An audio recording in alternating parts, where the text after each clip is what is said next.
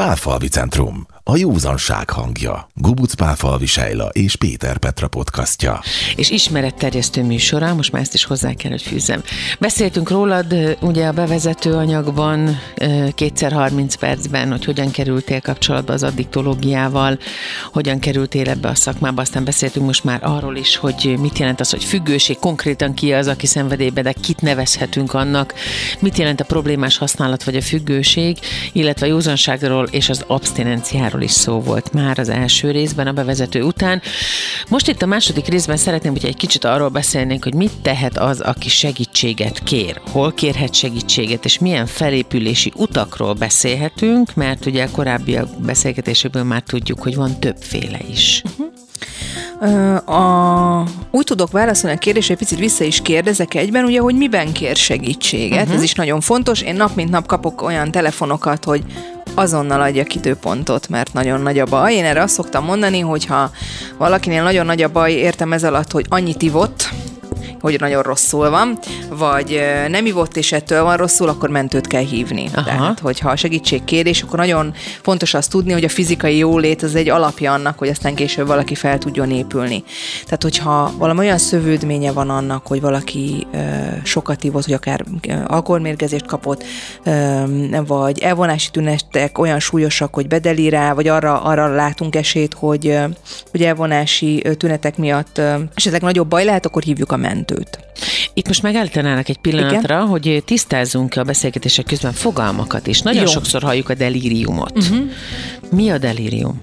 Az egy olyan, olyan állapot, ami akkor léphet föl, amikor például valakitől megvonják az alkoholt, vagy ő maga megvonja saját magától, és fizikai elvonási tünetek jelentkeznek. Nyilván ennek lehetnek ennyi formái, amikor valakinek mondjuk remeg a keze, izzadékonyabbá válik, ingerültebbé, nem tud úgy aludni. De Ez a ennek... másnaposságnál is jelen van. Az is egy elvonás egyébként? A, egyébként hát össze lehet vele nyilvánvalóan emiatt is téveszteni, mert lehet, hogy elvonásban van az illető azért, mert mondjuk x órája már nem ivott alkoholt, és a szervezete már produkálja ezeket a tüneteket. Aha.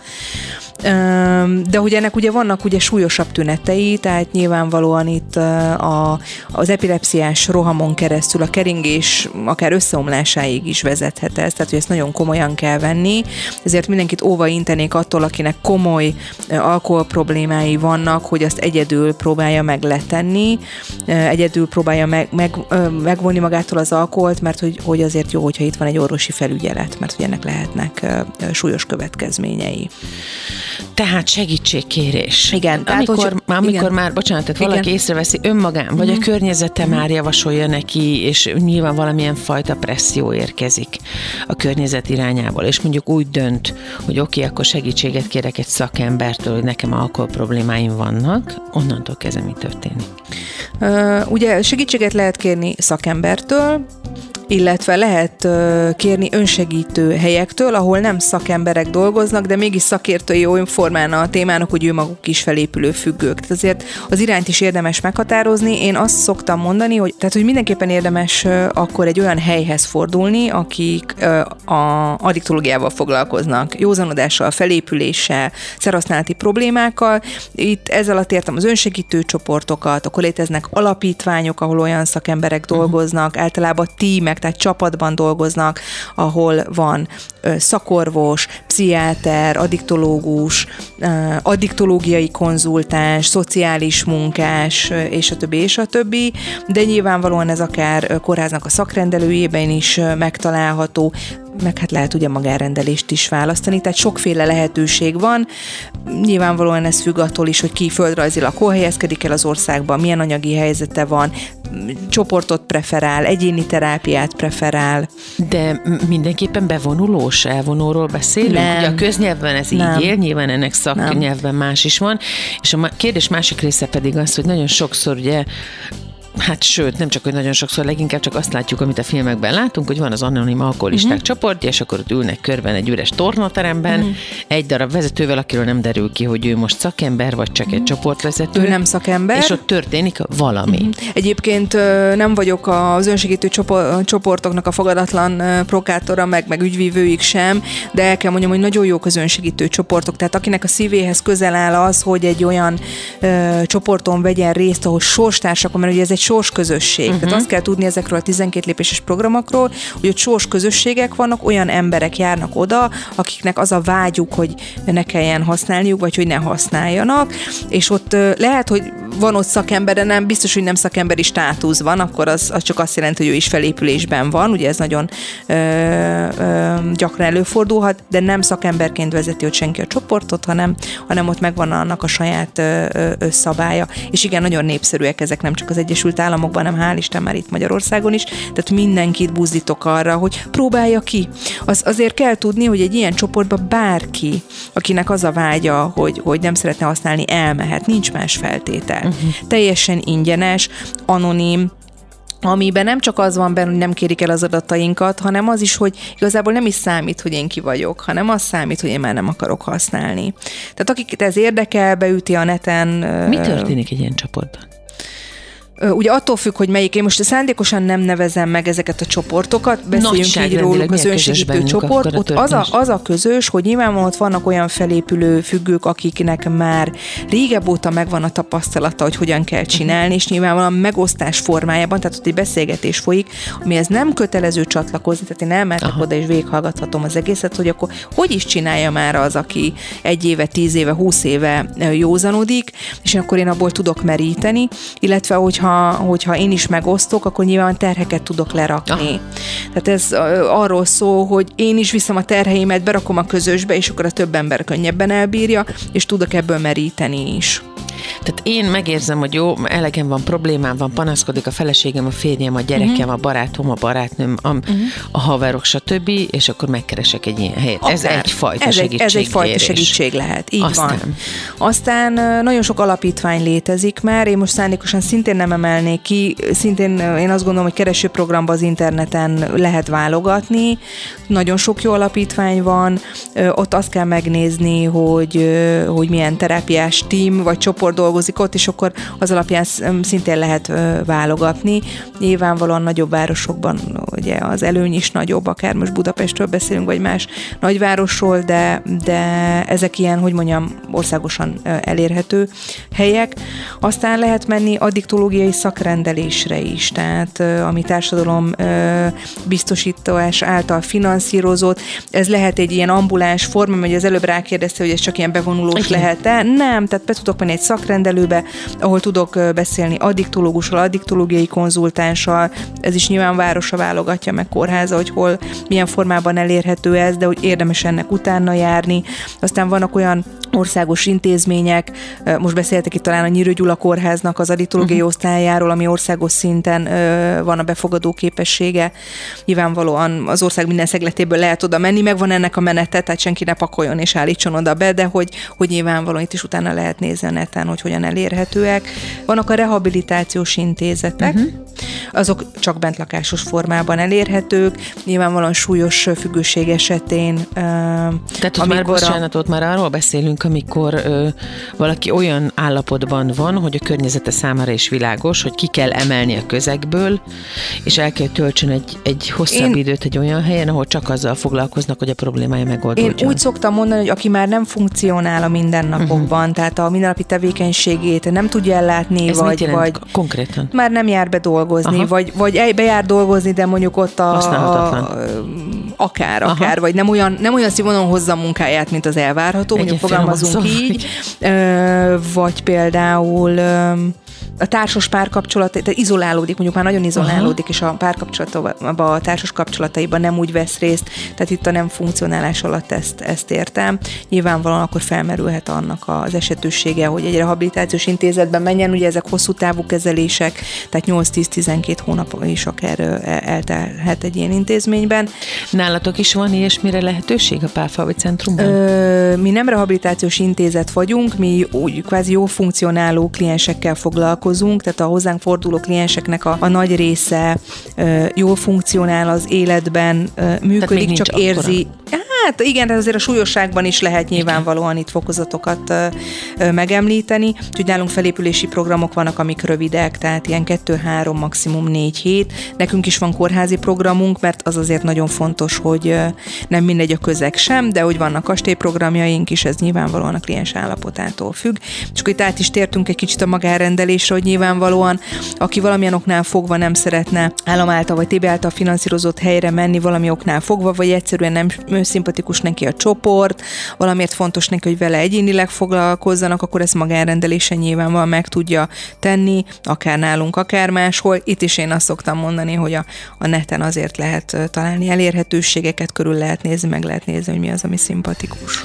Mit figyeltél meg, hogy mennyire játszik szerepet a, a, a segítségkérés mienségét és a kezelés, felépülés módját, vagy a rehabilitáció hosszát tekintve a szégyenérzet? Ú, uh, ez egy kult szó. Tehát én azt szoktam mondani, hogy a szégyenérzet mindig ott van a szerhasználóban, uh-huh. és nagyon sokáig pontosan ez akadályozza azt meg, hogy ő segítséget kérjen, mert fél, uh, hát egy, egyáltalán nem is akkor segítséget kérni, hogy ezt beismerje. Uh-huh. Mert olyan stigma fűződik ahhoz, hogy ha én azt mondom, hogy függő vagyok, hogy azért ez nyilvánvalóan megnehezíti, uh, ebbe a környezet sem sokszor, nem segít sokszor, hát azért gondoljunk bele, az, hogy valaki részeg, azt nem ítéljük el, az, hogyha függő, azt már igen. Tehát ez egy nagyon érdekes, nagyon, furcsa, nagyon érdekes, hogy azt toleráljuk, hogy valaki mondjuk uh, iszik, és egy uh, mondjuk ilyen bulizós típus, de onnantól kezdve, hogy kiderül, hogy neki ezzel problémája van, akkor azt valahogyan eltoljuk. De az is nagyon érdekes, hogy hogyan függünk a környezetünk véleményétől. Tehát, hogy a függés az már egész korán elindul, és akkor ezt nyilván vannak ennek mód, mm. módjai, módozatai mm. és formája, hogy ez megjelenik az életünkben, vagy hogy beengedjük. De, de ez hogy, egy másik beszélgetés Igen, témája. de hogy a szégyenérzet az egy kulcs. Én azt szoktam mondani azoknak, akik engem felhívnak, és gyakran elhangzik az a kérdés, hogy mi a remény, vagy mennyi esélyem Aha. van, stb. Mindig azt mondtam, hogy nagyon jók az esélyei, mert a legnehezebb feladatot megtette, tehát hogy fölemelte a telefon. Szerintem ez a legnehezebb. Tehát odáig eljutni, most csak a szégyenérzet kapcsán jutott eszembe, hogy valamennyi rálátásom lett erre a problémára is, hogy azért elkezdem legalább magamnak bevallani, Aha. és segítséget kérni, szerintem az, az egy szuper dolog. Az egy szuper dolog, és, és az egyik legnehezebb, hogy ideig eljussak. Aztán, hogyha valaki eljön hozzám, meg hát nyilvánvalóan akár, hogyha más szakemberhez is, azért nekünk feladatunk, hogy, hogy ezzel a szégyenérzettel kezdjünk valamit. És én, én azért el szoktam mondani, hogy ez egy betegség, amiről az illető oly formán nem tehet, hogy, hogy nyilvánvalóan van, ennek, van ebben neki része, hogy ő idáig eljutott, de, de hogy ez mégiscsak egy betegség, és a felelősséget azt áttoljuk a felépülésre, arra helyezzük a hangsúlyt. Ugye uh-huh. nagyon sokszor lehet hallani ez a miért iszol, miért csinálod, ne így áll annyit, így áll kevesebbet, ö, nem tudod megállni, gyenge vagy, és akkor jönnek aztán még itt a jellemhibák Igen. különböző megfogalmazása. Most már az önjelölt tudósok, ugye nagyon sokan vannak, akik ezt azt olvasnak, és az internet nevű népszerű világháló segítségével, ahogy én ezt szoktam mondani, mindenki már öndiagnosztizál, és mindenkiből hirtelen pszichiáter lesz. Tehát Igen. az orális fixációval nagyon erőteljesen és gyakran hozzá kapcsolatban, de azért iszol, mert biztos Igen. nem szoptatott édesanyád. Vagy azért iszol, hogy ne zabálj, és ne hízzál el. Igen. Tehát, hogy körül, elkezdik diagnosztizálni, és szegény elkezd gondolkodni, hogy vajon van, és akkor még összeomlik duplán, triplán, Igen. hogy úristen, lehet, hogy még az anyám is vissza kell Igen. nyúlni, vagy a nagyanyám és, és és amit én a diagnózis mellé hozzátennék, ami, ami a legszörnyűbb ebbe, amit elmondtál, hogy minősítik. Igen. És avval, hogy minősítem, avval, avval megalázom, és nyilván ebben jön a szégyenérzet. Ezért fontos az, hogy aki, hogyha valakit próbálunk rávenni arra, hogy segítséget kérjen, azt nem minősítsük, ne próbáljuk megfejteni az ő problémáját, hanem mondjuk el azt, ami én biztos vagyok benne, hogy minden hozzátartozóba felmerül, hogy aggódom, féltelek, nyilvánvalóan engem is érint, tehát nem kell elszentnek lenni és azt mondani, hogy ez csak az ő problémája, mert ez a hozzátartozó uh-huh. problémája is. Ö, és nyilván a hangsúlyt azt áttenni oda, hogy oké, okay, látom, hogy problémád van, látom, hogy bajban vagy, de én csak abba tudlak támogatni, hogy felépüljél. Uh-huh. És hogy a felelőssége itt van, azt gondolom, hogy minden problémás használónak vagy függő embernek, hogy a környezetünknek nem tisztje tolerálni azt a viselkedést, ami a szerhasználattal jár. Uh-huh. Jó, tehát, hogy én, én itt nagyon oszkodnék attól, hogy most akkor felmentsünk mindenkit, akinek problémája van, mert ez nem így van, csak hogy a felelősséget azt inkább a felépülésre tegyük át a hangsúlyt. Mennyire fontos a felépülési folyamatban, vagy a segítségkérés után bevonni a családot, a környezetet, házastársat? Szerintem egyszerűen elképzelhetetlen az, hogy, hogy a család valamilyen szinten ne legyen része a felépülésnek. Már csak olyan szinten legalább, hogy azért a terápiában ez biztos, hogy téma, hogy a, hogy a családi kapcsolatai, vagy a társas kapcsolatai azok, azok hogyan alakultak, vagy alakulnak. Tehát, hogy én azt gondolom, hogy ez egy hatalmas nagy erőforrás, hogyha a mhm. családot bevonjuk. Szeretném, hogyha erről egy picit jobban beszélnénk. Biztos, hogy a hallgatókban is felmerül az, hogy oké, okay, akkor nekem, mint hozzátartozónak, mekkora szerepem van ebben, és jaj, ha elmegyek, akkor nekem mivel kell szembenéznem mondjuk önmagammal kapcsolatban. Nagyon sokan nem is gondolnak bele abba, hogy itt bizony egy kemény munkáról van szó, és nem csak arra, hogy én most odaülök, és azt mondja, jaj, szegény karcsi, uh-huh. igen, már évek óta baja van. Hát nem, mert hogy karcsinak én vagyok mondjuk a nővére, uh-huh. vagy a mhm. nagynénye, és látta, hogy én időnként az Omnia likört beszippantom a bárszekrényből. Igen, amit te, amit te is most mondasz. Ez egy szélsőséges példa. Szélsőséges példa, de hogy értem, hogy mit szeretném mondani, tehát hogy, hogy nyilvánvalóan a hozzátartozónak is van felelősség. Az ő felelősségüket sem lehet elvonni, vagy elvenni, bocsánat. De szembe is kell nézniük magukkal, nem? Igen, de nem, tehát most attól függ, hogy miről beszélünk, mert hogy nyilvánvalóan a hoz, hosszú távú hozzátartozói munka az valóban szól egy szembenézésről, de hogy amikor mondjuk arról beszélünk, hogy rövid távon kezelésbe szeretném juttatni a hozzátartozómat, az már egy ilyen intervenció jellegű, azt hogy be kell, hogy avatkozzak nekem, a családnak uh-huh. ebbe a történetbe, hogy ez sikeres tudjon lenni, az egy rövid távú munka, és teljesen más jellegű munka tehát, hogy a kettőt egymás mellé kell tenni, a kettő nem ugyanaz. Én nagyon sokszor látom a saját szakmámban is, hogy itt a végletek is meg tudnak jelenni. Az egyik véglet az az, hogy hát a hozzátartozó nem tud mit csinálni, majd, hogyha függő eléri a mélypontját, vagy majd ő is motiváltá válik, és akkor nem is foglalkozunk velük. Ez ritka, hál' Isten, most már nagyon ritka, tehát hogy a szakmában már egyre több ö, ö, kollega, már hosszú ideje egyébként de csinálja az, hogy hozzátartozókkal is foglalkozik. Uh-huh. Egyrészt, hogy be tudják vonni kezelésbe az érintett felet, másrésztről, hogy nekik is segítséget nyújtsanak. De azért azt az illúziót is eloszlatnám, hogy az én véleményem szerint nem lehet megmenteni senkit. Tehát, hogy, hogy hogy azért a felelős, én ekkora felelősséget nem teszek a hozzátartozókra, mert az olyan, amit azt mondanám, ez az ő dolga lenne. Uh-huh. A hozzátartozónak az a dolga, és ez egy nagyon nehéz történet, hogy ne váljon cinkossá. Aha. Azért, amikor hallunk történeteket arról, hogy nem tudom, most eszembe jutott egy ilyen példa, hogy mondjuk édesapa iszik, és lehetne ez az édesanyja is, most csak a példa uh-huh. kedvéért mondom, majd aztán anyukát meg a gyerekeket mondjuk beülteti az autóba. És onnantól kezdve, ahogy én mondjuk azon izgulok, hogy uh, úristen, csak ezt a gyerekek el nem mondják az iskolába, vagy meg ne állítson a rendőr, vagy meg ne lásson a szomszéd, Aha. akkor én cinkossá válok, hiszen ott nekem kötelességem azt mondani, hogy ezt már nem tolerálom, védeni a saját határaimat, mondjuk akár a gyerekeim határait, de ez nagyon-nagyon nehéz.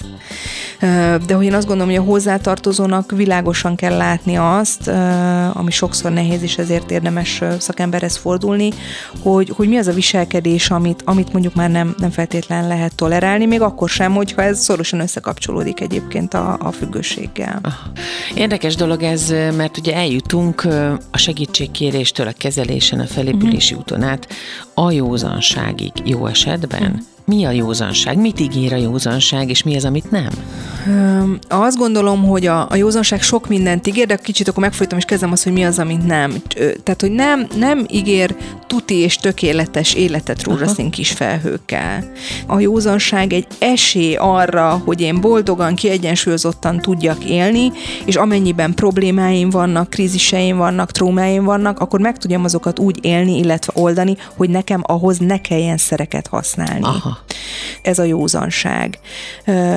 De nyilván ez nem jelenti azt, hogy nekem utána könnyű lesz az életem. Akkor is lesznek problémák munkahelyen, párkapcsolatban, csak már képes leszek azokat megoldani, és úgy megoldani nem kell ahhoz, ahhoz már szert behívjak az életembe. A józanság az, az lelkileg mit jelent? Hogyan kell ezt elképzelni? Tehát valaki, aki csak nagyon ritkán fogyaszt egy-egy pohár alkoholt, az azt gondolja magáról, hogy ő józan. Az a józanság, az, amit addiktológiai szempontból is annak nevezünk? Ö, Ú, most ne, nehéz ez a kérdés, megpróbálok rá válaszolni, mert hogy, hogy értem a vonalat. Tehát, hogy, hogy nyilvánvalóan a, a, a felépülést nézzük, tehát egy olyan embert, aki, akinek uh-huh. szerhasználati problémái voltak, uh-huh. vannak, akkor ott a józanság az a szermentességet, szermentességre épülő ö, működést jelent, de nyilvánvalóan az az átlagember, akinek nincsenek szerhasználati problémái, de néha-néha rekreációs célból megiszik egy alkoholt, az nem jelenti azt, hogy az élete egyéb területein, amikor egyébként nem fogyaszt alkoholt, nem él józanul. Uh-huh. Tehát, hogy a magyar nyelvben is van egy ilyen, ugye, józan gondolkodás, ugye, hogy józan paraszti, és használjuk ezt mi. Igen, igen. Ugye ez azért jelenti azt, hogy én, én szerektől mentesen, vagy mondjuk indulatoktól mentesen, ez is fontos, hogy egy megfelelő érzelemszabályozással tudok működni. Aha.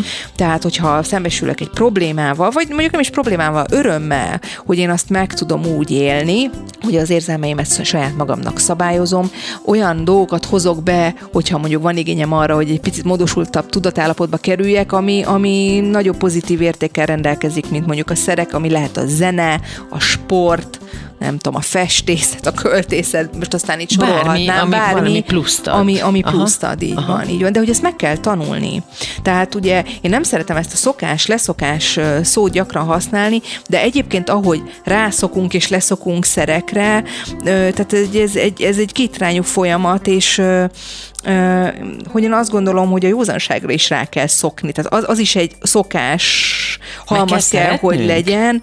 Meg kell tanulnunk, meg kell tanulnunk. Ezt szerintem szeretni, ha valaki ezt megtanulja, az általában szereti, különben nem maradna józan. Aha. De hogy azért azt látjuk sokszor, hogy, hogy akik függők sokszor olyan képesség hiányában vannak, vagy azért, mert már elvesztették a hosszú szerhasználat alatt, vagy soha nem is tanulták meg, amit ilyenkor pótolni kell, és ez a terápiának a része. Sejla, emlegettük a hozzátartozókat. Én most ennek a második résznek zárásaként szeretném, hogyha egy kicsit beszélnénk arról, hogy férfi alkoholizmus, uh-huh. vagy, illetve uh-huh. női alkoholizmus, uh-huh. vagy tehát, hogy, a, hogy az alkoholfogyasztásnak létezik-e nemi megközelíthetősége. Hogyne, hogyne. Tehát, hogyha számosságát nézzük, akkor, akkor több férfi uh, alkoholfüggő van, mint nő. Uh-huh.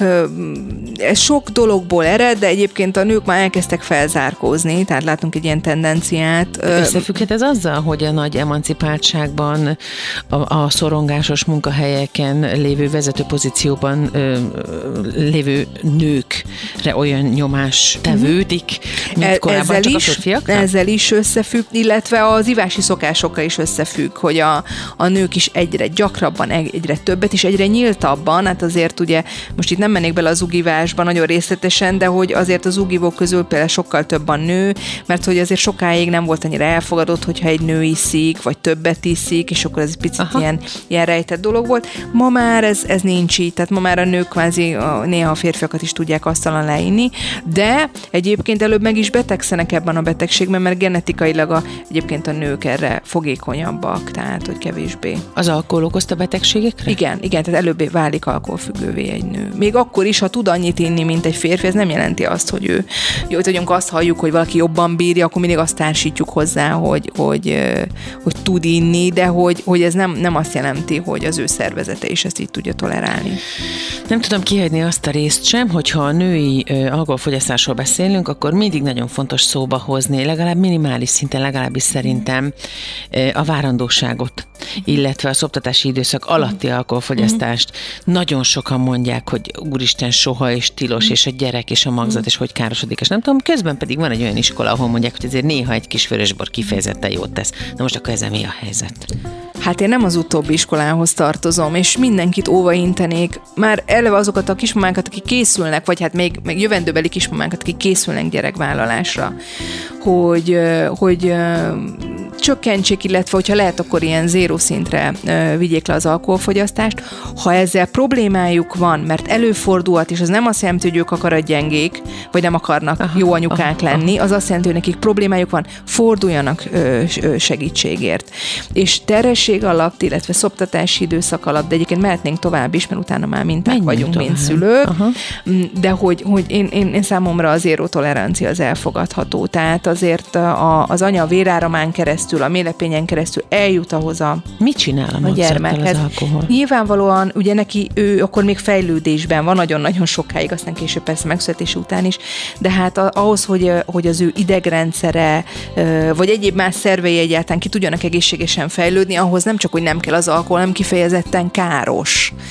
Tehát, hogy arról nem is beszélve, hogy bizonyos gyakoriságú vagy mennyiségű alkohol elfogyasztása után gyerekek tudnak elvonási tünetekkel születni. Tehát megszületése Az új szület baba. Igen, igen, igen, igen. Igen, tehát, hogy, hogy most nyilvánvalóan most elmentünk a másik hm. extrémitásba, mert hogy te itt említetted azt, hogy, hogy egy kis pohár bor, és a Ez többi. volt a célom, legyen az Ö, is én azt gondolom, hogy, hogy persze itt lehet mondani, hogy mi, mi rosszabb és mi kevésbé rosszabb, de, de én azt gondolom, hogy ha, a legjobbat akarjuk magunknak és a megszületendő gyermekünknek, akkor zéro, azaz zéro alkoholt viszünk be a szervezetünkbe. És még egyszer kihangsúlyozom, ha ez valami miatt nem megy, akkor ne, ön, hogy mondjam, önbántásba kezdjünk, hogy akkor én nem leszek jó anya, vagy nem vagyok jó anya. Lehet kérni segítséget is, ez nagyon-nagyon fontos. A férfiaknál mi a helyzet?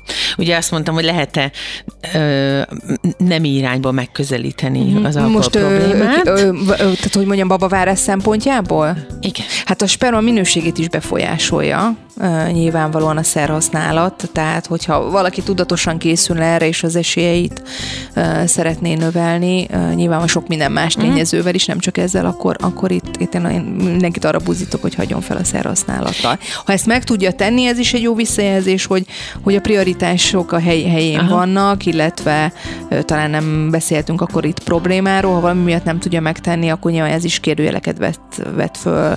Ugye itt is azt kell nézni, hogy mit minek rendelek alá. Aha. És hogy az alkohol előbb kerül, ha csak egy, egy lépéssel is, mint mondjuk az, hogy, hogy babát szeretnék, vagy babát várok, akkor, akkor azt gondolom, hogy ez problémás. Uh-huh.